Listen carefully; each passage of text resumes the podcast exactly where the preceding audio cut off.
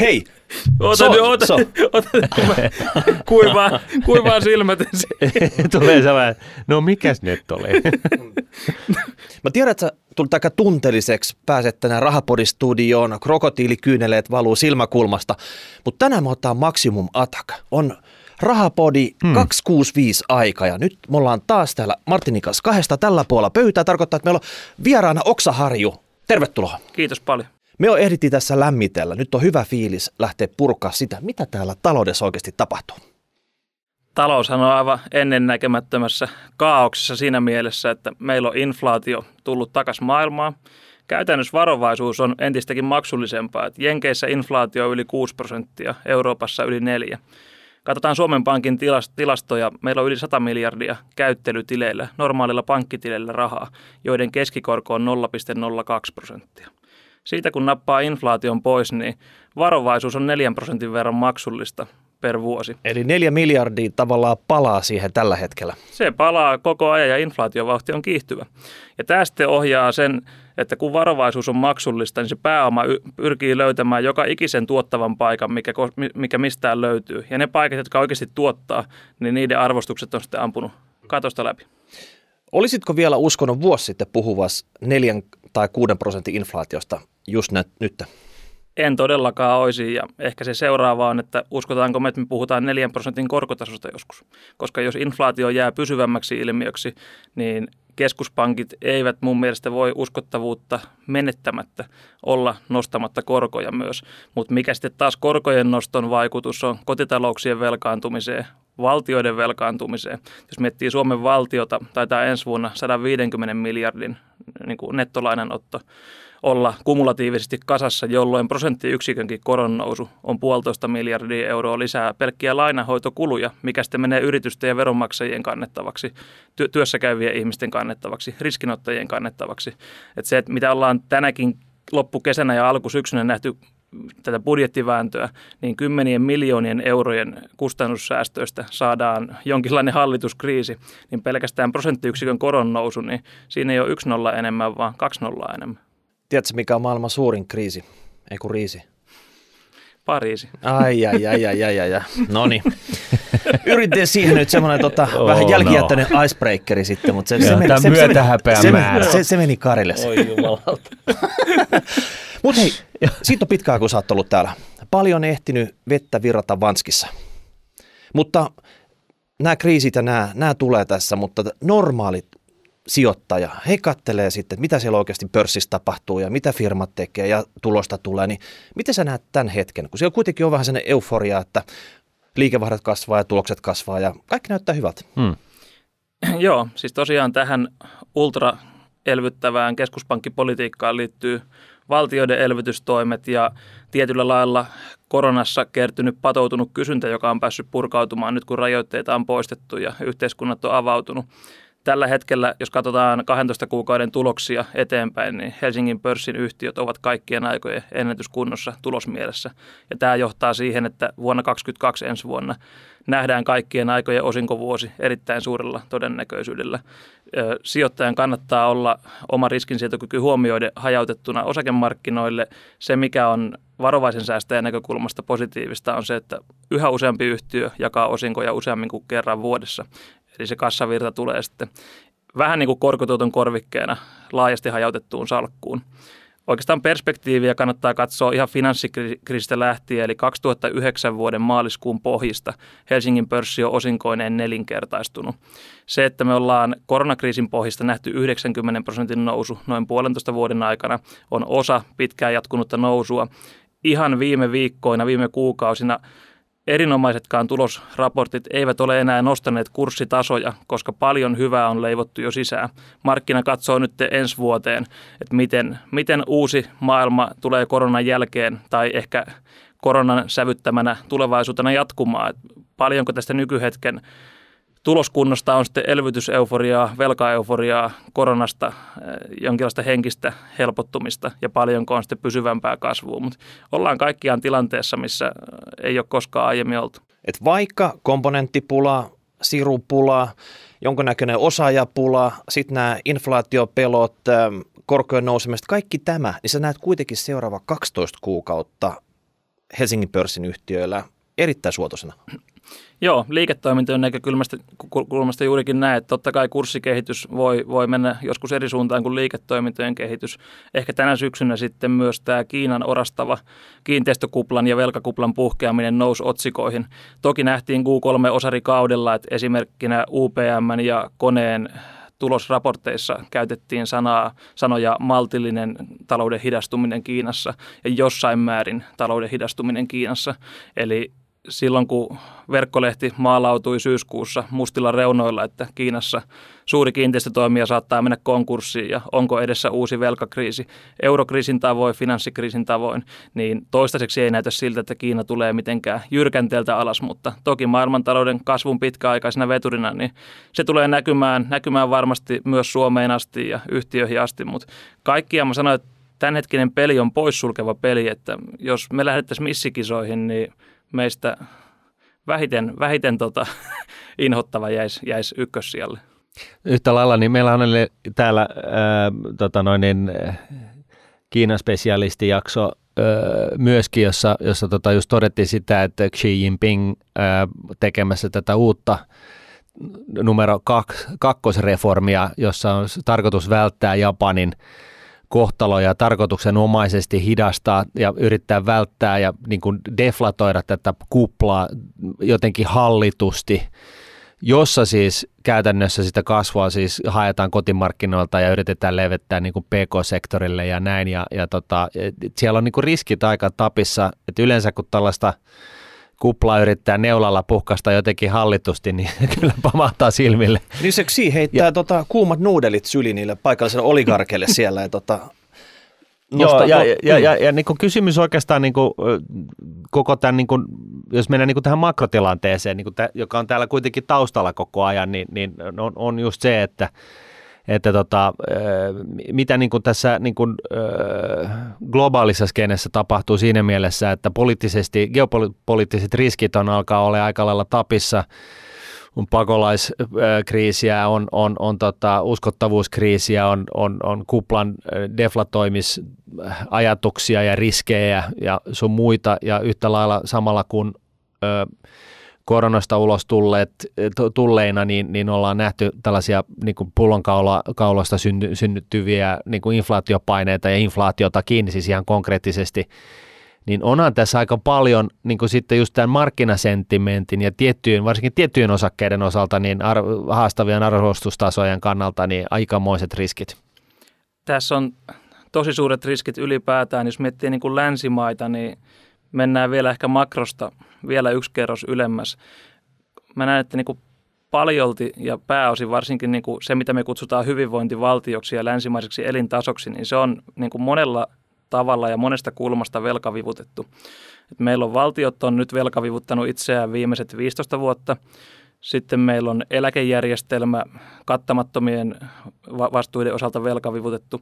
Meillä on väestörakenne, yhä suuremmat ikäluokat jää eläkkeelle, yhä pienempi väestön osa joutuu rahoittamaan heitä.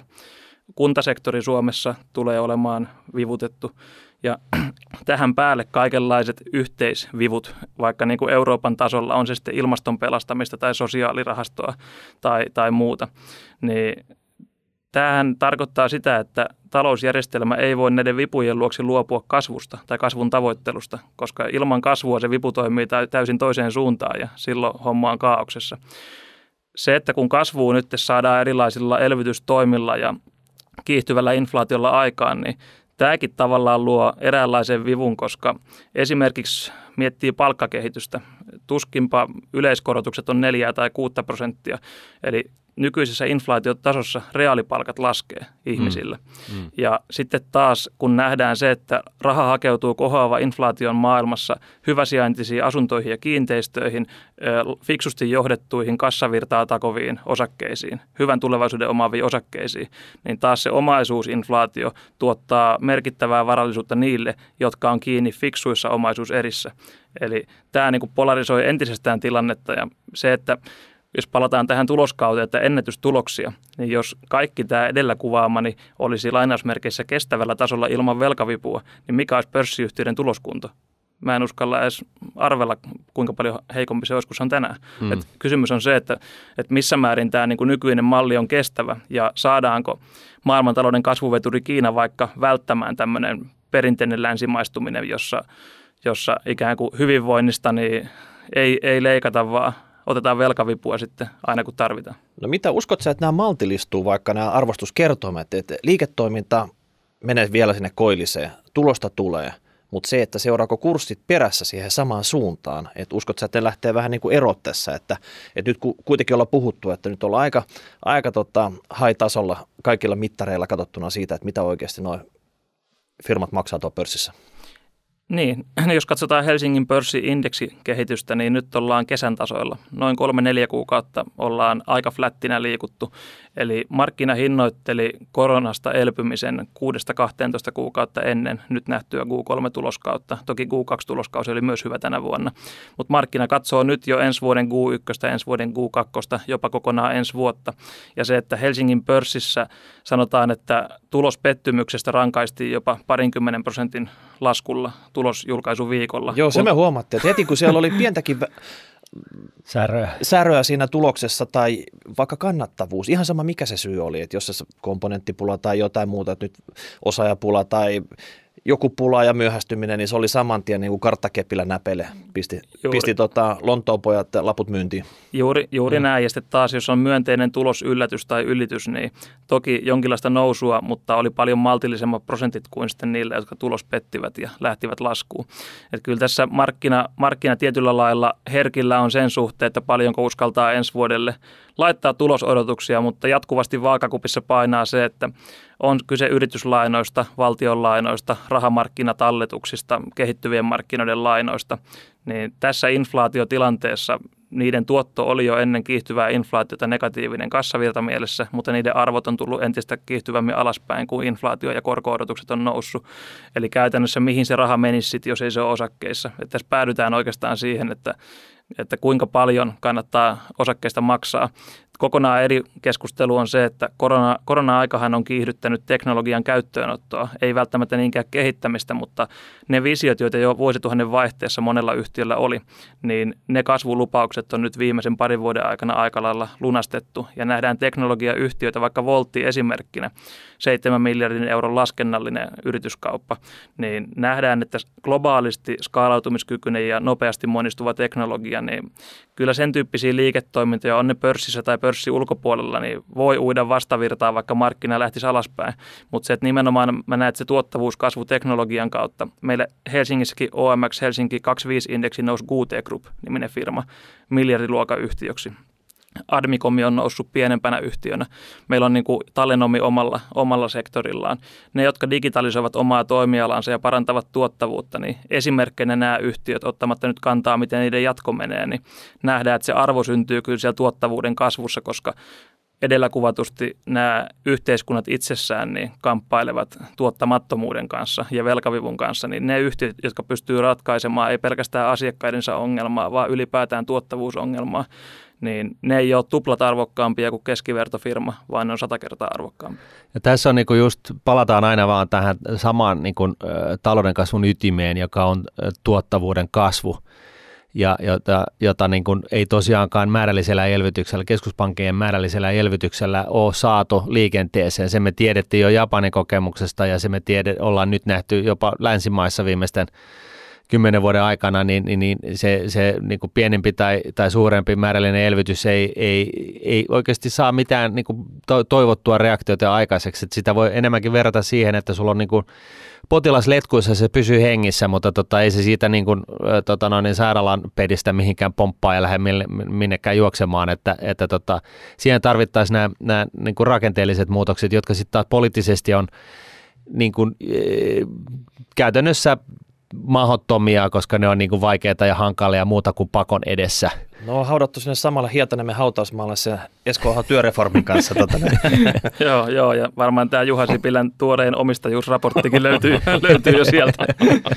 Mut ehkä, ehkä tässä niin kuin digitaalisesta hommasta ja ITstä, niin ei missään nimessä nytkään pidä innostua ihan, ihan niin kuin kategorisesti siinä, missä 90-luvulla asia lähti laukalle, mutta se on, se on niin kuin ihan selvää, että jotain uutta nimenomaan aineettomassa maailmassa skaalautuvaa pitää yhtiöiden pystyä kehittämään se näyttää olevan helpompaa pienille yhtiöille, keskisuurille ja jopa, jopa niin kuin seuraavan sukupolven vetämille yhtiöille kuin sitten se, että nykyhetkellä jo vuosikymmeniä suurina olleet markkinavaltiaat muuttaisivat koko oman toimintamallinsa sitten digitaaliseen maailmaan. Et oikeastaan se, mitä mä kaipaan kotimaisen omistajuuden kentällä on se, että miten tavanomainen yksityissijoittaja voisi päästä kiinni ennen pörssilistautumisvaihettakin jo vaikka jonkinlaisen kasvuyritysrahaston kautta niihin, joita ammattimaiset pääomasijoittajat nyt tänä päivänä niin kuin metsästävät. Et siinä missä siis on äärimmäisen hyvä, että Voltin avainhenkilöt saivat siis jopa satojen miljoonien laskennallisen arvonnousun, moni sai kymmenien miljoonien, mutta eikö se olisi hyvä, jos siinä rinnalla olisi 50 000 kotitaloutta, jotka sai 10 000 euroa upside? No eikö se olisi lust tulos tuosta, että kun pakkaa ne dollarit taskuun ja lähtee sinne hieroa kauppoon, niin Kyllä, siinä, siinä tullaan vaan siihen, että jos se on vaikeaa meille pörssinoteerattuja osakkeita analysoida, mikä nousee ja mikä laskee, niin keskivertosijoittajille listaamattomien maailma on vielä vaikeampi. Että mä näen, että pitäisi saada hajautettu portfolio listaamattomaan markkinaan ja ehkä hajautettuja portfolioita eri teemoihin. Et se, muuten se riskituottosuhde on keskiverto kansalaiselle, niin aika heikko. Ja tästä meillä on hyvä jakso äh, Jyri Engeströmin kanssa, joka just nimenomaan availi tätä venture cap, eli alkuvaiheen äh, sijoittajan niin kuin, äh, sielun maailmaa, jo, jossa niin kuin just nimenomaan pistää silmälle se, silmään se, että, että tota, et, et, se, se niin kuin epäonnistumisprosentti on niin kuin päältä 90 ja se, yksi, se 10, vajaa 10 prosenttia pitää sitten onnistua ja se pitää sitten kantaa ja tuottaa niiden yhdeksän epäonnistumisten niin kuin, öö, lisäksi. Niin kuin siellä tarvitaan semmoisia 50 backereita niin. niistä firmoista, että Et, se ei riitä enää se, se 10 tai 5 tai mitään tämmöistä. Niin, ja, ja tämä sama todellisuus on sitten piensijoittajilla edessä tässä tapauksessa, mutta yhtä lailla niin, niin tota, mä kannatan kyllä sitä ideaa, että että niin kuin, et, et tällainen niin kuin jonkunasteinen joukkorahoitusalusta, joka olisi niin kuin kiinni tällaisessa Vencap-rahaston kyljessä niin, että tässä niin kuin pääsisi myöskin näitä onnistumisia näkemään, niin se on kyllä aika kova juttu. Niin ja totta kai Suomihan on niin kuin vientivetoinen maa ja varsin pääomaköyhä verrattuna moneen verrokkimaahansa. Me tarvitaan tänne kansainvälisiä investointeja ja sijoituksia, mutta mun mielestä meillä voisi olla nykyistä suurempi osuus kotimaista yksityistä rahaa niissä hankkeissa mm. mukana, joissa kasvuyritys pyrkii skaalaamaan liiketoimintansa maailmalle. Et esimerkkinä Voltin tapauksessa su- suurimpia omistajia olivat ulkomaiset rahastoomistajat. Kyllä, kyllä. Niin miksi, miksi siellä ei ole suomalaisia rahastoomistajia? No kyllä siellä varmaan on suomalaisia omistajia siellä ruotsalaisissa rahastoissa, että et, et, et, et, siis, ky, ky, varmaan niinkin jossain määrin, mutta että kyllä. Mutta palataan siihen, että meillä on yli 100 miljardia euroa käyttelytileille, jotka tuottaa inflaation jälkeen 4 prosentin negatiivista korkoa. Mm. Mutta on, onko kyse siitä, että niihin ei haluta sijoittaa vai se, että niihin ei ole käytännön matalan kynnyksen mahdollisuutta sijoittaa? Tuossa luvussa on, on, on mun ymmärtääkseni myöskin äh, osittain ihan niin kuin siis palkkatilejä jossa niin kuin periaatteessa raha on, on kuukauden alussa ja sitten se hupenee kuukauden loppuun mennessä. Ja se, se vä, vähän ehkä vääristää sitä tila, ti, tilastoa, mutta toki ää, juuri näin. Paljon rahaa suhteessa Paljon rahaa. siihen, että Suomessa puhutaan niin kuin ammattimaisestikin toimivasta pääomasijoitusvälineistä, niin niissä puhutaan yksittäisistä miljardeista, Joo. ei edes kymmenistä miljardeista. Mm, Mutta mä en ymmärrä, että Suomessa on kruununjalkivi vake joka tota, kiihdyttää vauhtinsa kohti, kohti tota. Voi voi. Ei kun, siis, no joo. Joo, tämä oikeastaan ehkä tuohon vakeen liittyen kommentti, että siinä missä keskuspankkipolitiikka on johtanut siihen, että se pääoma ei allokoidu välttämättä täysin tehokkaasti oikeisiin kohteisiin, mihin sen pitäisi tuottoriskisuhteen mukaan mennä, niin vielä huonommin se allokoituu lähtökohtaisesti, jos se va- valtiot, virkamiehet, poliitikot lähtee allokoimaan. Et tarvittaisiin niin kuin markkinalle, markkinalle niin kuin lupa toimia ja työkalut toimia ja osallistaa ruohonjuuritasolta, että tavallaan lupaavimmat aihiot eivät olisi vain, vain tota, tämmöisten pukumiesten tarjolla, mm. vaan ihan, ihan niin kuin kaikille, kaikille tarjolla. No tuossa on esimerkiksi semmoinen, että Suomessa on monta työeläkeyhtiötä ja nyt on ipobuumi käynnissä, niin eihän ne työeläkeyhtiöt laita minkään näköisiä lappuja sisään näihin anteihin yleensä. Et siellä on oikeasti normaalit rahastot ja muut sijoittajat mukana näissä, vaikka ankkureina. Ja, et usein sanotaan sitten, että se on heille liian pieni sijoitus. Niin, won't et, move et, the needle. Niin, että et heillä on nyt se satapäinen ähm, jonkunnäköinen investointikomitea, niin ei ne jaksa, jaksa tota, käydä läpi tämmöisiä pieniä anteja, että sieltä lähtisi oikeasti. Tota, ja sä puhut varmaan vielä pienemmistä kuin niistä, jotka kolkuttelee joku pörssi First Note-listan tota, ove siellä. Niin, juuri, ju, juurikin näin. Samoin sitten instituutioilla, varsinkin eläkeyhtiöillä, niin aika paljon sääntelyä, sääntelyä on ole, olemassa ja varmaan tulossa lisää nyt liittyen myös tähän, tähän niin kuin kattamattomaan eläkevastuuseen ja ylipäätään – nuoren kansa osa huoli eläkkeestä, että ehkä se eläkejärjestelmä, että mihin se saa sijoittaa, niin miksei siinäkin voisi ottaa ehkä tämmöistä kansainvälisempää mallia, että eläkkeen saaja itse voisi jo merkittävästi ennen eläkeikää päättää osaltaan, että miten allokoidaan hänen eläkkeensä sijoitusvarat, että paljonko otetaan osa Vähän niin kuin Ruotsin tyyliin. Vähän Ruotsin tyyliin, että totta kai jokainen kansalainen ei ole talous kasvatettu ja koulutettu siinä määrin kuin pitäisi, jotta pystyy allokaation tekemään. Tämä on kyllä semmoinen teema, mihin pitäisi pitäisi muun muassa Sipilän haudattu omista, omistajuusraportti tähänkin kiinnitti huomiota, että jokaiselle lapselle jonkinlainen sijoitustili ja Hei, hauta, hauta rauha nyt sinne Hietaniemiin. Kyllä, jos... tämä on kaikista tota, surullisinta on se, että meillä on niinku, työkaluja ja ideoita ja, ja ma- kaikki mahdollisuudet niinku, tehdä näitä fiksuja juttuja, mutta se, että liikaa sääntelemällä ja yksilönvapauksia rajoittamalla, niin me ajaudutaan semmoiseen tilanteeseen, joka on kaikille kädenlämpöinen, mutta ei kellekään hyvä.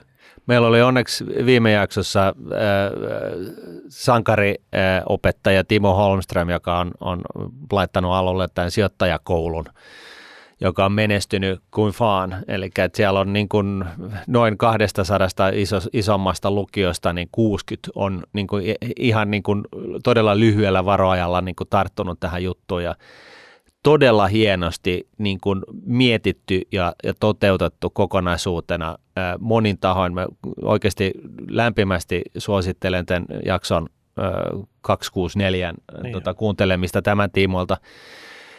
Mut, ja, ja, ja siinä niin on paitsi niin kuin yksilötasolla niin se, että, että nuoret ihmiset saa niin paremmat avut, niin, niin pitkässä juoksussa, jos tämä oikeasti jalkautuu suomalaisen koulutusjärjestelmän tämä tämä asia, niin meillä on tulevaisuudessa politiikkojakin, jotka on, saattaa olla niin ihan äärivasemmalla, joka kuitenkin ymmärtää niin kuin, niin kuin tavallaan talouden realiteetit samalla tavalla kuin ruotsalaiset äärivasemmistolaiset, että tota, joka sitten tos, omalta osaltaan niin tukee taloutta sillä tavalla, että tietyt projektit jatkuu, vaikka, vaikka hallituksen värikartta on minkä näköinen. Et, et, tota, Mutta mut näinhän se on, että et, et sieltä se, sen on niin kuin aloitettava ja, ja tavallaan tässä nyt joutuu tosin venaa sitten seuraavan 20 vuotta ennen kuin tämäkin, tämäkin se Älä alkaa lyömään hei, läpi. Hei, kaksi-kolme vuotta ne pikku Eilonit vipeltää tuolla ja tota, suoraan kurssilta valmistuneena. Niin. Onhan tämä nyt askel, iso askel oikeaan suuntaan. Se on, ja tämä oikeastaan kytkeytyy myös siihen teknologian käyttöönottoon. mulla itse asiassa vanhin lapsi on kuutosluokkalainen tyttö, ja hänellekin on tämmöinen talous, talousoppi tullut ja on tatin esitteitä luokassa jaettu ja kuutosluokkalainen puhuu, puhuu rahasta ja heillä on jonkinlaisia teemakursseja ilmeisesti mm. yhteiskuntaoppiin liittyen.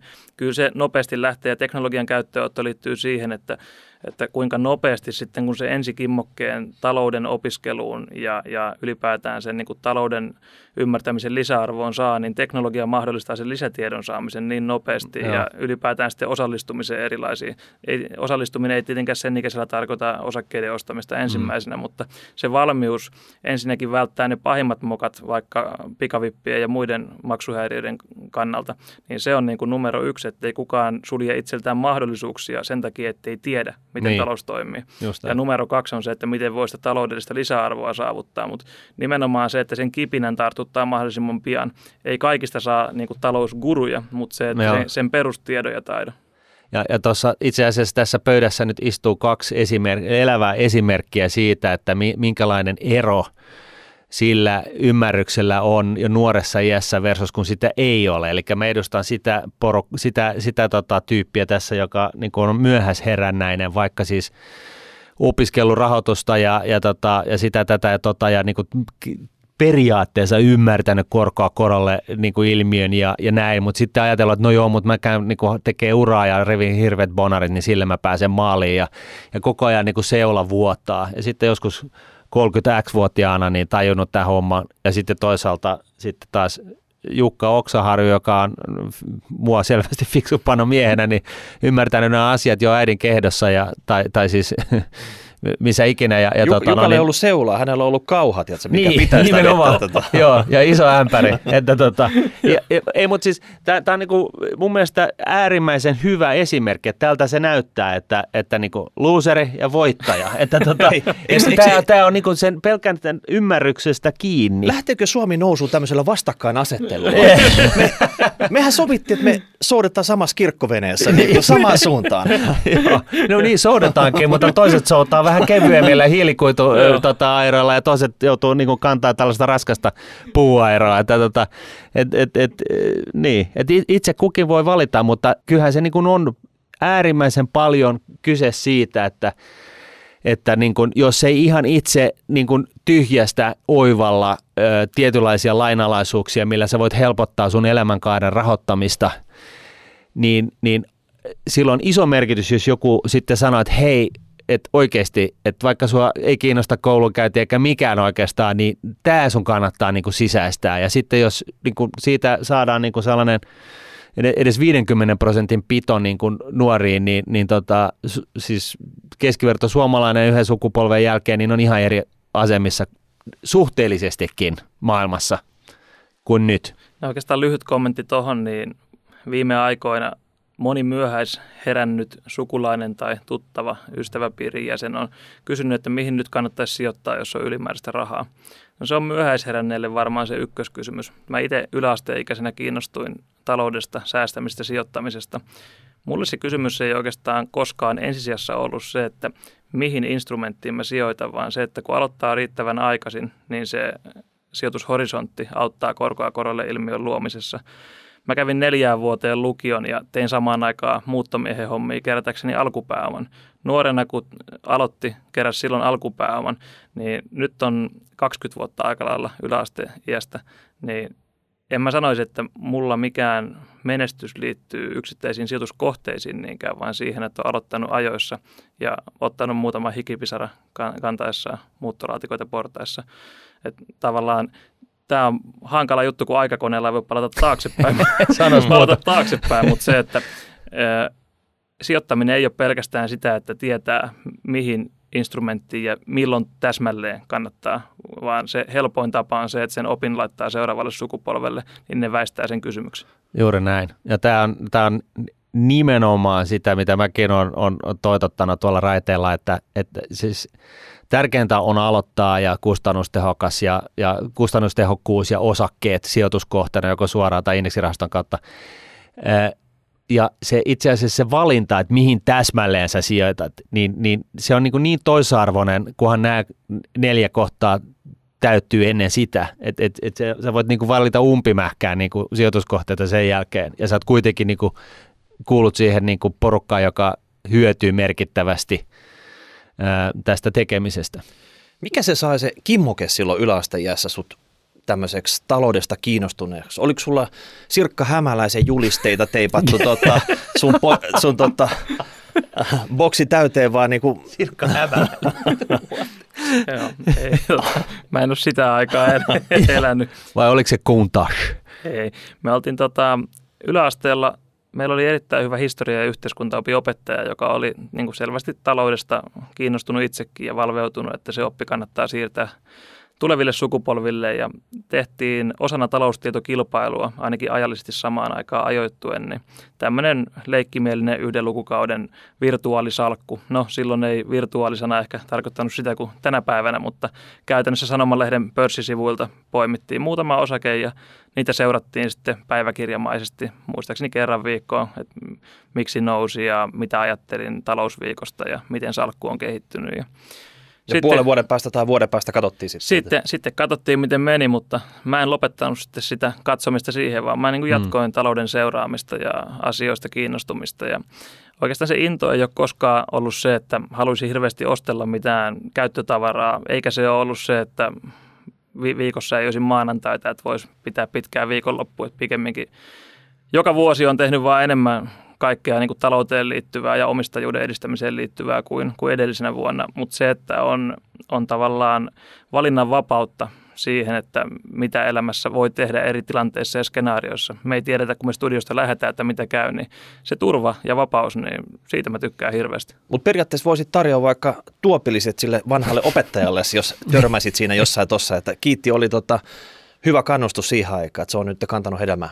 Joo, joo. Ja tämä, tämä on niinku itse asiassa niinku elävä esimerkki siitä Timo Holmströmin pystyttämästä sijoitta, sijoittajakoulusta, että niinku, tässä on periaatteessa tällainen aikakone, että sä niinku tavallaan päässyt, päässyt kokemaan sen hyvässä vaiheessa elämää ja siinä on niinku kaikki ehkä tarttunut siihen, mutta tässä on nyt elävä esimerkki sellaisesta niin, kaverista, joka tarttu siihen. Niin ja miten siinä... koeputkilapsi tuolta niinku, tota, niin. niinku 15 vuoden takaa sitten tota, minkälaisia pikkueloneita niitä alkaa kohta tulla nyt sieltä sijoittajakoulusta. Ja, ja, ja, ja, ja sitten lisäksi musta oli hyvä toi, mikä se myöskin painotit, joka on ihan niin kuin, ne allekirjoitan ihan täysin, että, että tota, just tämä turva ja, ja valinnanvapaus, että, että mulla kun en ole oivaltanut noita asioita niin kuin varhaisiässä, ei edes aikuisena, vasta vähän myöhemmin, niin niin, niin se, se niin kuin kannustin tämän asian oivaltamiseen ja miksi mäkin toitotan tästä nyt kaikille senkin edestä, niin on nimenomaan se, että se ei ole se, että susta tulee miljonääri, se ei ole se, että sulla on niin jossain vaiheessa hirveästi bling blingiä niin talon edessä ö, tai hienoja vaatteita tai mitään, vaan se on oikeasti se, että sun elämän, niin kuin, elämänlaatu paranee merkittävästi, kun sulla ei ole, niin kuin, sä et ole veitsikurkulla koko ajan, niin kuin mä olin joskus. Et, et, et, mä oon niin elänyt sen ihan toisen äärilaidan tietyllä tapaa ja, ja tulen niin kuin sieltä puskista tavallaan niin kuin toitottamaan tätä samaa ilosanomaa siitä, että just tämä pitkäjänteisyys ja, ja tietynlainen tekeminen ja nopeasti ehkä se niin kuin isoin oivallus tässä on ehkä se, että, että niin kuin, et, et, että sulla ei ole sellaiset sormet, että niin kuin kaikki rahat, mitkä tulee käteen, niin ne tavallaan sieltä koko ajan niin kuin tippuu niin kuin vähän niin kuin matkan varrelle, vaan, vaan että se on niin kuin just tämä vähän niin kuin Camprad tai Buffettmainen niin kuin tulokulma, että sä koko ajan tiedät, että niillä pienillä summilla on ihan jäätävä merkitys, että ne on tärkeitä. Että sun ei tarvitse olla niinku niin, sun ei tarvitse olla niinku mikään... Mulla on maalivadihanskat. sun ei tarvitse olla pihi, mutta mut, mut siis kuitenkin se, että sulla on niinku sisäänrakennettu sellainen ymmärrys, että nämä pienetkin virrat on, on suuren joen alku. Se on totta, mutta maalivadihanskat, niissä on vähän semmoista liimaa. Kaikki tarttuu kiinni niihin. Räkäseen niihin jää hyvin koppi. Just Joo, näin. Mutta tämä on, tää on tavallaan tietynlainen tasapainolauta. Et mäkin olen melko nuorella iällä neljä lasta saanut, saanut 29, oli muistaakseni kun neljäs lapsi syntyi ja tosiaan vanhin lapsi menee yläasteelle ensi vuonna, niin tavallaan miten opettaa sitä omaa ajattelua heille tai haluavatko he edes kuunnella, missä määrin mun tarvii omaa ajattelua heille tuputtaa, mm. koska ne on niin yksilöitä ja erilaisia. Et totta kai oma tausta, mä oon 90-luvun laman elänyt Pohjois-Helsingissä lähiössä, meidän perhe asuu Pohjois-Helsingissä lähiössä tänäkin päivänä. Totta kai se, että neljän lapsen perhe ja kunnon vapautta taloudellisesti, niin meillä on omakotitalo, että ei missään nimessä niin kuin asuta, asuta niin kuin säästöliäkillä, jo, niin. joskaan ei ydinkeskustassa, mutta se, että tietyllä lailla kun miettii sitä, että seuraavalla sukupolvella haluaisi olevan asiat vähintään yhtä hyvin kuin itsellä, niin missä vaiheessa se vapaus on sitten karhun palvelus seuraavalle, että miten, kun sitä aja, mä haluan siirtää ajattelun enkä pääomaa, mm. että, että tavallaan nämä opit, mitkä tuossa kerroin äsken, että omalla osa-aikatyöllä, opiskelulla, alkupääomaa säästäen, varhain aloittaen – niin he pystyvät paljon parempaan, missä mä oon nyt 34-vuotiaana. Ei mm. he tarvii multa alkupääomaa. Että mm. hän, okei, okay, sanat muutama tosi hyvä teesi, että näillä sä pääset pitkälle, että et sitä Samsonaittia täynnä niin kuin seteleitä sitten. Kun tuota, ei, ei, en varmasti anna.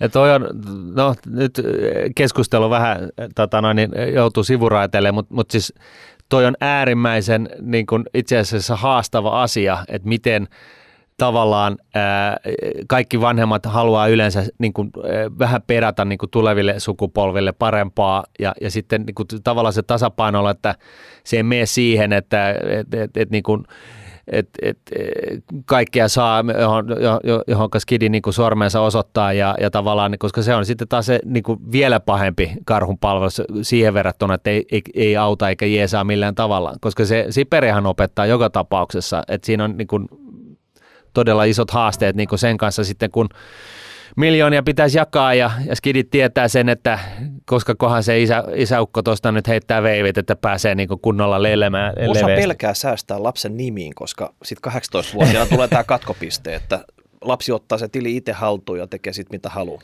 Joo, niin, niin mä itse asiassa uskon, että, että se on ihan aiheellinen pelko.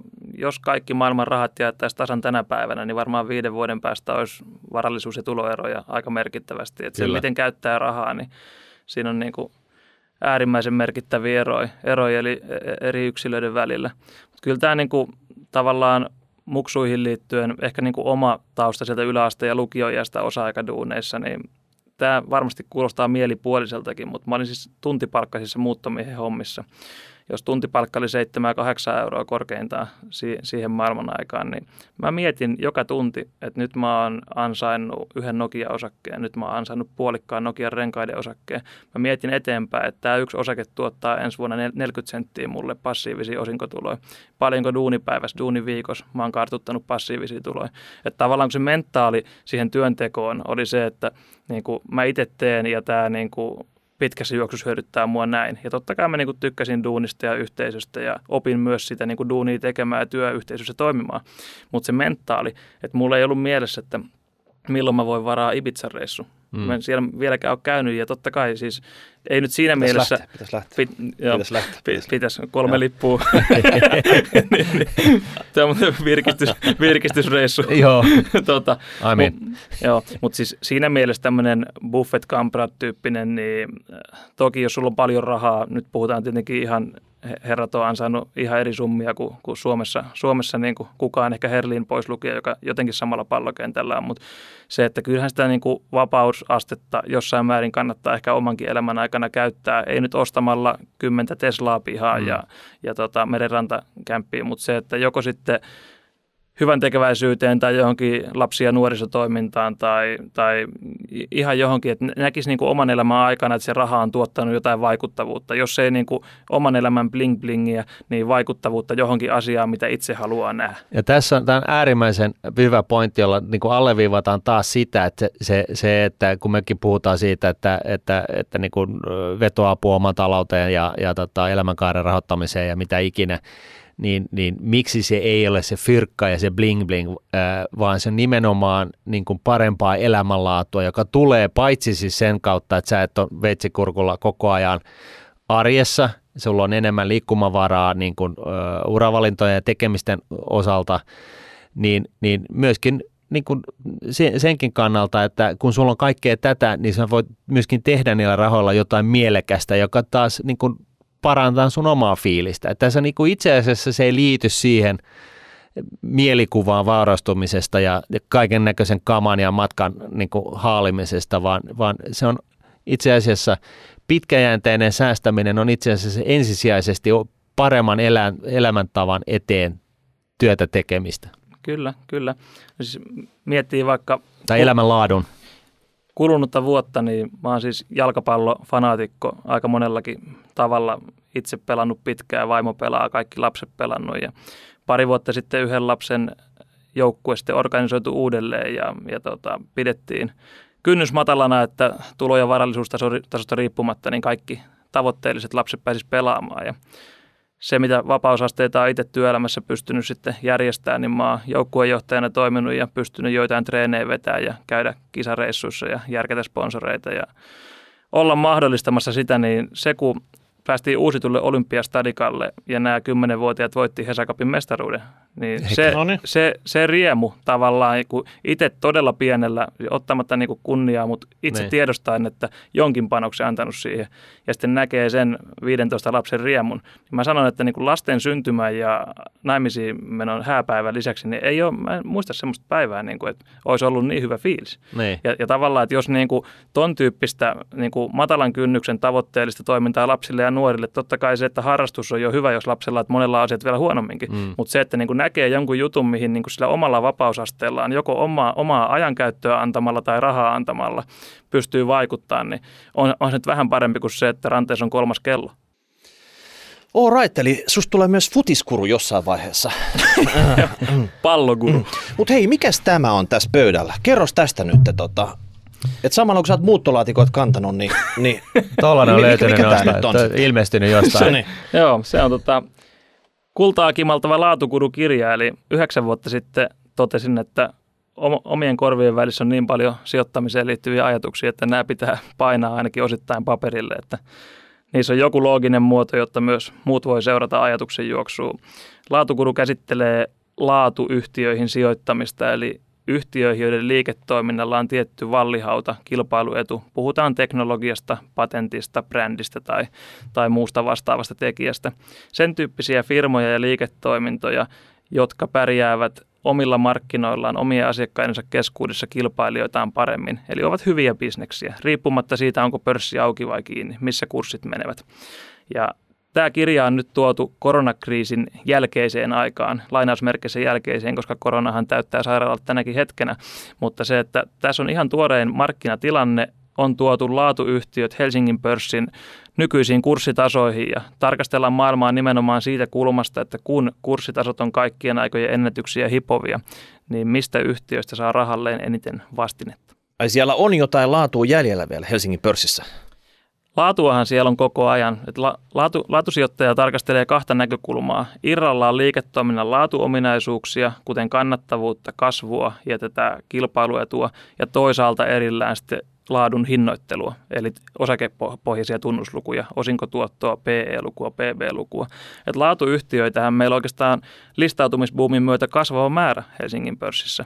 Kysymys on se, että milloin niitä laatuyhtiöitä saa kohtuuhintaan.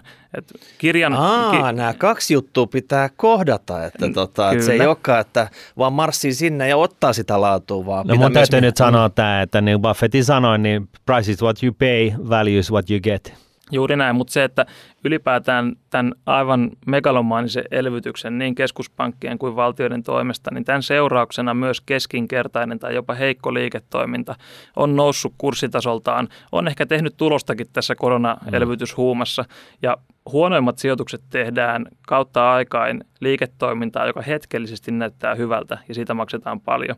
Että sen tavallaan, jos ei nyt kuuta saa taivaalta lukemalla laatukurua, niin sillä todennäköisesti välttää ne pahimmat miinat, koska tunnistaa ne yhtiöt, jotka ei ole vain tilapäisesti laadukkaita. Ja, tästä, ja, ja syy, miksi, miksi me tänään tässä ja nyt käsitellään Jukkaa ja tätä kirjaa, niin on itse asiassa se, että, että jos joku on vähän sitä mieltä, että maailmassa on jonkunasteinen kupla, ja, ja tota, kaikkeen vähäriskiseen ei voi, mihinkään vähäriskiseen ei voi oikeastaan sijoittaa, koska inflaatio ja, ja sä käytännössä teet tappiosijoituksen heti kättelyssä, niin, niin, ja, ja, ja Teslat ja, ja muut on niin kuin ihan tapissa arvostuksineen ja näin, ja joku saattaa miettiä, että no mihin mä nyt sitten sijoitan mahdollisimman riskittömästi, siis, su, siis suhteellisesti mahdollisimman riskittömästi tässä markkinatilanteessa, niin se on nimenomaan laatuyhtiöihin, joilla on tämä vallihauta, jolla on sitä tuloksen tekokykyä, jolla on sitä osingon kasvattamistavoitetta, joka siis niin kuin nakuttaa tulosta niin kuin periaatteessa markkinatilanteesta riippumatta. Juurikin näin, että ehkä laatuyhtiöitä yhdistää se, että ne on jonkun rakenteellisen suotuisan megatrendin puolella. Mm. Ne eivät pärjää pelkästään elvytyksen vuoksi, eivät pelkästään suhdanteen vuoksi, eivät pelkästään niin kuin hetkellisten tuoteinnovaatioiden vuoksi, vaan ne on rakenteellisesti oikealla puolella, yleensä oikealla puolella teknologiaa. Ja jos katsotaan laatusijoittamista ehkä tähän niin kuin koronakriisiinkin liittyen, niin mä näen, että korona viimeistään herätti yhdessä tämän ilmastokriisikeskustelun kanssa sen, että yhtiöiden pitää ei pelkästään takoa mahdollisimman paljon euroja, vaan sillä liiketoimintamallillaan olla ratkaisemassa tai ainakin antamassa positiivinen vaikuttavuus mm. jonkun yhteiskunnallisen ongelman tai kriisin ratkaisuun. Se voi olla ilmastokriisi, se voi olla niin kuin, ihmisten keskuudessa taloudellinen niin kuin, taloudellisen tilanteen epätasainen jakautuminen, tai se voi olla läpinäkyvyyden kriisi vaikka liittyen teknologioihin, niin laatuyhtiöiden ominaisuuksiin kuuluu se, että ne on yhteiskuntakelpoisia ja yleisesti mm. hyväksyttäviä. Ja mä uskon, että tämä laadun painotus nimenomaan sen, sen kestävyysnäkökulman osalta, niin se on vaikka siitä on paljon puhuttu, niin se on aliarvioitu edelleen. Ja siis toisin sanoen, niin, niin äh, tätä kun on tutkittu, niin Suomessa on vihreimmät yrity, pörssiyhtiöt, mitä maailmasta löytyy, ja nämä on nyt siitä vielä ne kaikista vihreimmät. Kyllä, jos katsotaan Helsingin pörssissä, Neste on, on tota, rahoittanut itseään kestävän kehityksen mittareihin sidotulla rahalla. Kesko on rahoittanut itseään, Kone on kestävän kehityksen indekseissä historia ei ole tae tulevasta, mutta laittakaapa nesteen koneen ja keskon kurssikäyrät ja verratkaa yle, yleisindeksiin. Mm. Mä haluan nyt tietää sen, että jos joku kuulija, jolla on vaikka 15-vuotias kaveri, joka haaveilee jostain mopomiehen urasta – ja vanhemmat on vähän huolissa, että tota, nyt pitäisi suunta kääntää sitten vähän samalla tavalla kuin sä teit aikanaan silloin ylästä, niin sopiiko tämä 8-9-luokkalaiselle tämä kirja vai onko tämä liian heavy setti, että pitäisi aloittaa jostain muun tyyppisestä akuankasta eka ja hyppää sitten tämän tyyppiseen vai tota, onko tässä niin paljon sellaisia termejä, että ne menee niin kuin yli hilseen, että sä et pääse kahta sivua pidemmälle ennen kuin tulee stoppi? Kelle tämä on tarkoitettu? No, tämä, on, tämä on kaikista kansantajuisin teos. Tämä on ensinnäkin ensinnäkin tota helppo, helppo lukuisin erilaisia laskukaavoja, grafiikoita, taulukoita on vähemmän kuin muissa gurukirjoissa. Tämä lähtee ihan ruohonjuuritasolta siinä, että mikä on laatuyhtiön niin kuin, ominaisuus kuluttajan tai asiakkaan kannalta. Jokainen pystyy jollain lailla asettumaan yhtiön asiakkaan näkökulmaan ja mitä pidemmälle kirja etenee, niin se asiakkaalle luotu tuotteen tai palvelun arvo kääntyy sitten omistaja-arvoksi. Mä sanoisin, että tämä on, tämä on sieltä kuin kurun kanssa niin ehdottomasti helppo lukuisemmat ja sanotaan, että sitten kun ollaan yläasteella ja matematiikka sujuu, niin pikkukuru ja arvokuru on siinä vaiheessa, että ne antaa ehkä aloittelijalle sitten liian, liian tota mekaanisen kuvan sijoittamisesta, mutta nimenomaan laatuyhtiö, niin kuten sanoin, se on asiakkaidensa keskuudessa kilpailijoitaan parempi. Niin. Mikä tämä genre on? Onko se toimintaa, kauhuu, ää, joku tämmöinen niin romanttinen novelli.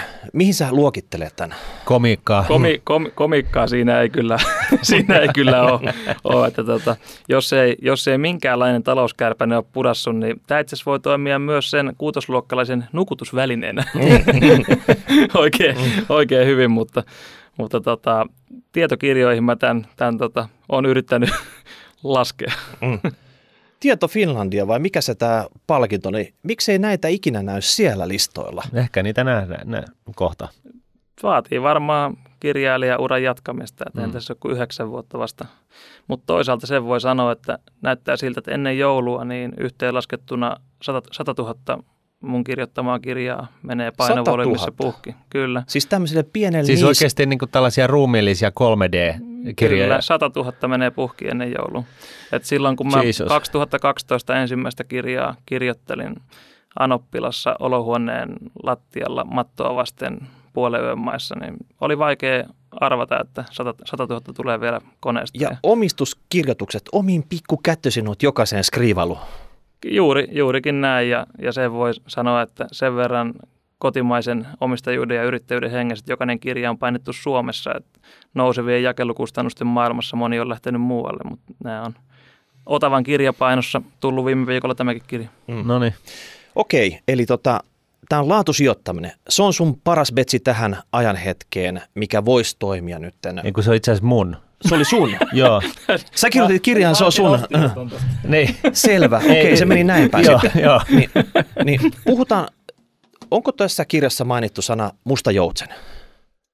Mustaa joutsenta siinä ei ole mainittu, mutta laatukuru lukee mustalla kannessa. Okei, okay. mutta musta joutsen on semmoinen termi, että jos jostain tulee tämmöinen tämmöinen tota, ennalta arvaamaton tapahtuma, joka nyt saattaisi tämän orastavan kuplan ja muut kriisit jollain tavalla vielä pahemmin kriisiyttää tai sitten niin kuin tota, räjäyttää jopa, niin näetkö sä tällä hetkellä jotain tämmöisiä mustia joutsenia vai onko siellä semmoinen koko parvi niitä, että sä et tiedä kuka niistä mahdollisesti parvi.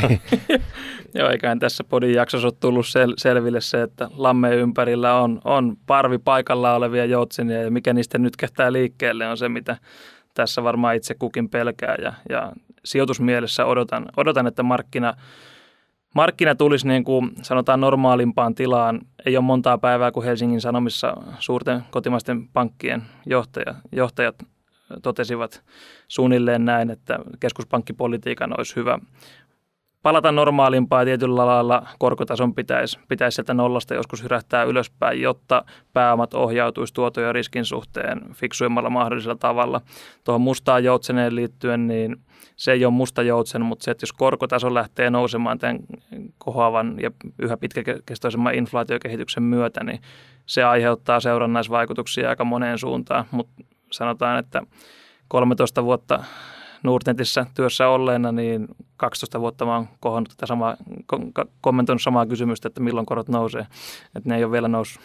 Joo, no näinhän se suurin piirtein menee, mutta tota, eli mustaa joutsenta, sitä ei tuu, mutta eikö se ole osakeguruna tuommoisena strategina, joka päivittäin katsoo, että mihin ne osakkeet menee. Nyt on liikevaihdot ja tulokset lähes nousu. Eikö tämä niin karsee tilanne, ettei pääse nauttimaan siitä? Että tässä on venattu oikeasti, että se talous oikeasti kunnon lähtisi nytkähtää, niin samalla joutuu venaan näitä kriisejä, että milloin se, milloin se joutsen näyttää sitä tota... Sanois muuta. Niin kuin, että siis, si, si, si vaiheessa, ei voi nauttia tästä ei, ollenkaan. Ei, että siinä vaiheessa, kun ilmat on lähtenyt markkinoilta pihalle niin, ja ketään ei kiinnosta osakkeet, niin se on niin kuin ammattisijoittajille yleensä se niin kuin helpotuksen hetki, että no nyt tämä on tyhjennetty, että nyt niin kuin kaikki mitä on, niin all in. Joo, se on oikeastaan, laatusijoittaminen on yli puolet mun sijoitusfilosofiaa. Se perinteinen arvosijoittaminen on edelleen kyllä selvällä painolla myös mukana.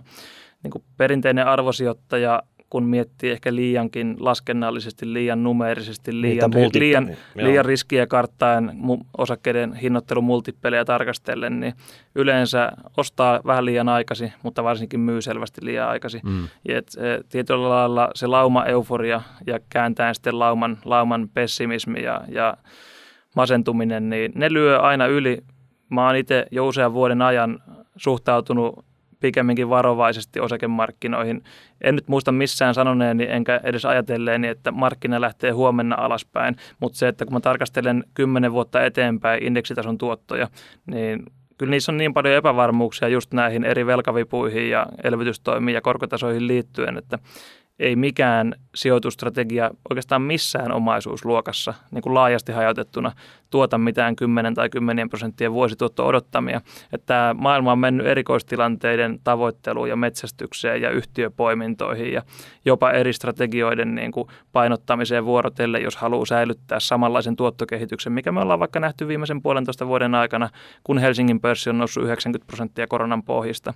Et eihän se talouden pitkän aikavälin tuottavuuskuva ole tietenkään noussut semmoista, vaan se, että pääoma on tullut markkinoille ja – toivotaan, että talousjärjestelmä ihan inhimillisistäkin syistä johtuen välttäisi semmoisen syvän ja pitkän laman, koska velkalamat yleensä kestää, kestää pidempään kuin muutamia viikkoja, joka oli koronakriisin pohjakuoppa. Tämä on, tämä on niin, niin isosti vivutettu, että asiaan periaatteessa syyttömät rivikansalaisetkin joutuisi kärsimään, jos tulisi isompi lama. Onko se parempi, että tämä puhkee inflaation kautta vai, vai tota, jonkun muun kautta? Et periaatteessa jos on inflaatio, niin, niin, niin jossain määrin niin, niin se velka tulee, velkataakka tulee inflaation avulla maksetuksi. Mä itse, itse luulen, että se inflaation kautta velkaantumisen jo, jo, jollain lailla kestävämmäksi tekeminen on se keino, mikä on valittu.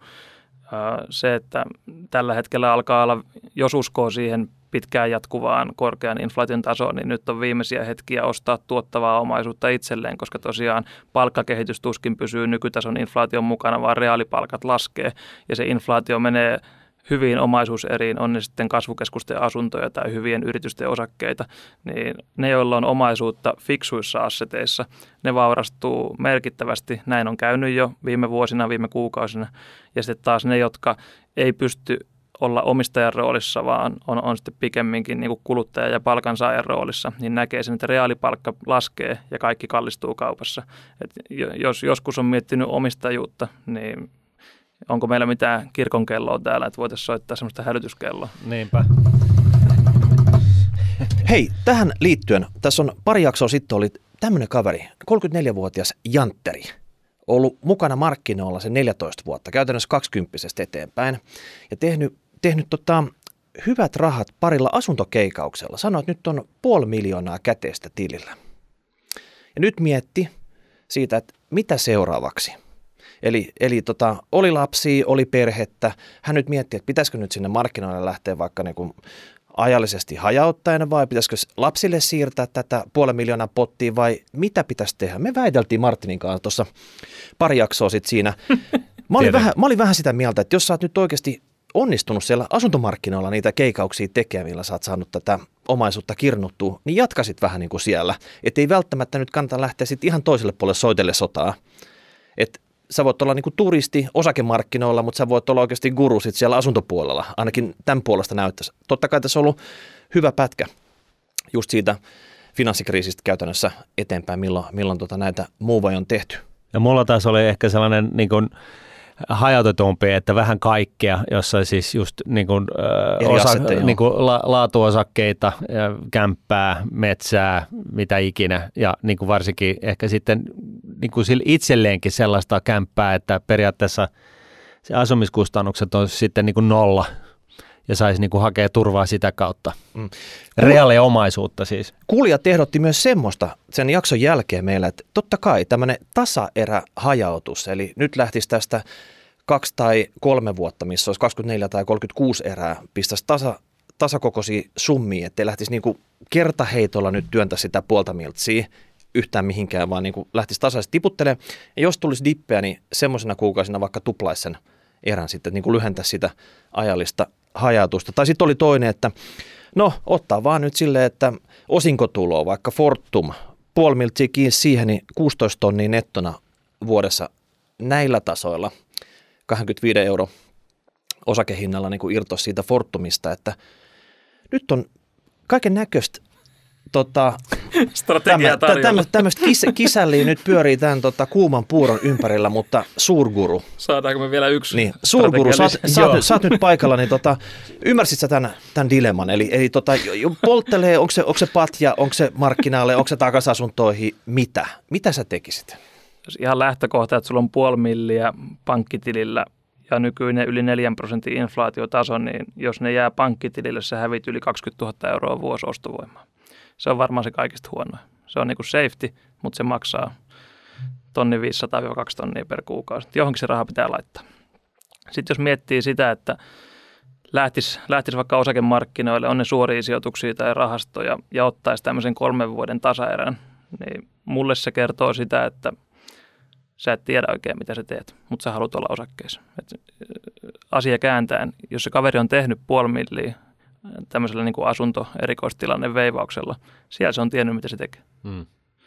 Jos sä lähdet osakemarkkinoille, se on niin kuin helppo ja todella pitkään aikajänteeseen, varsinkin lapsille säästämiseen tai sanotaan eläkkeelle säästämiseen, niin se, että laittaa tasaisen eurosumman kuukaudessa johonkin, silloin sä tiedät, mitä sä teet, kun sulla on niin kuin tosi pitkällä se horisontti. Tämä kaveri on tehnyt keikauksia, missä varmaan se horisontti on ollut puoli vuotta, vuoden kaksi.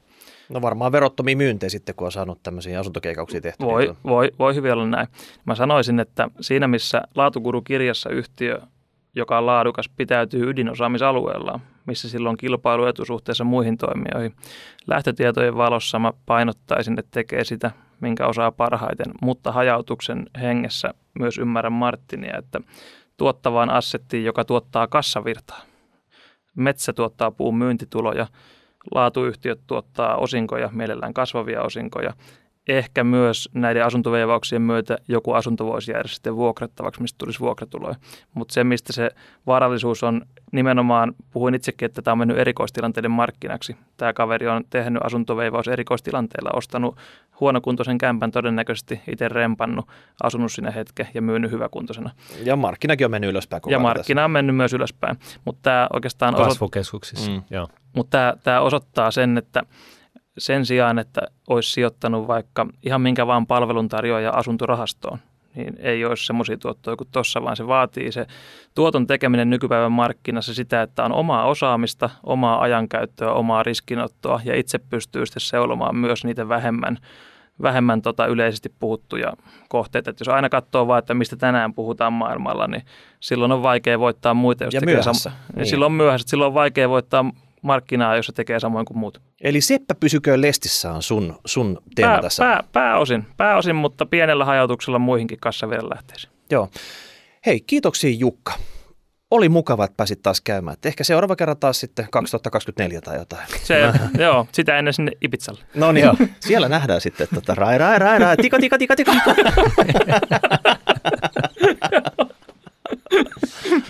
Oi ei, Jeesus. muuta, ei muuta kuin palautetta, hei, hashtag rahapori, rahapori.nuude.fi tai tubeen tai vedätte meitä hihasta ja tota, siitä se taas lähtee. Yes. Kiitos. No niin, Kiitos. moi. Moi. Raha,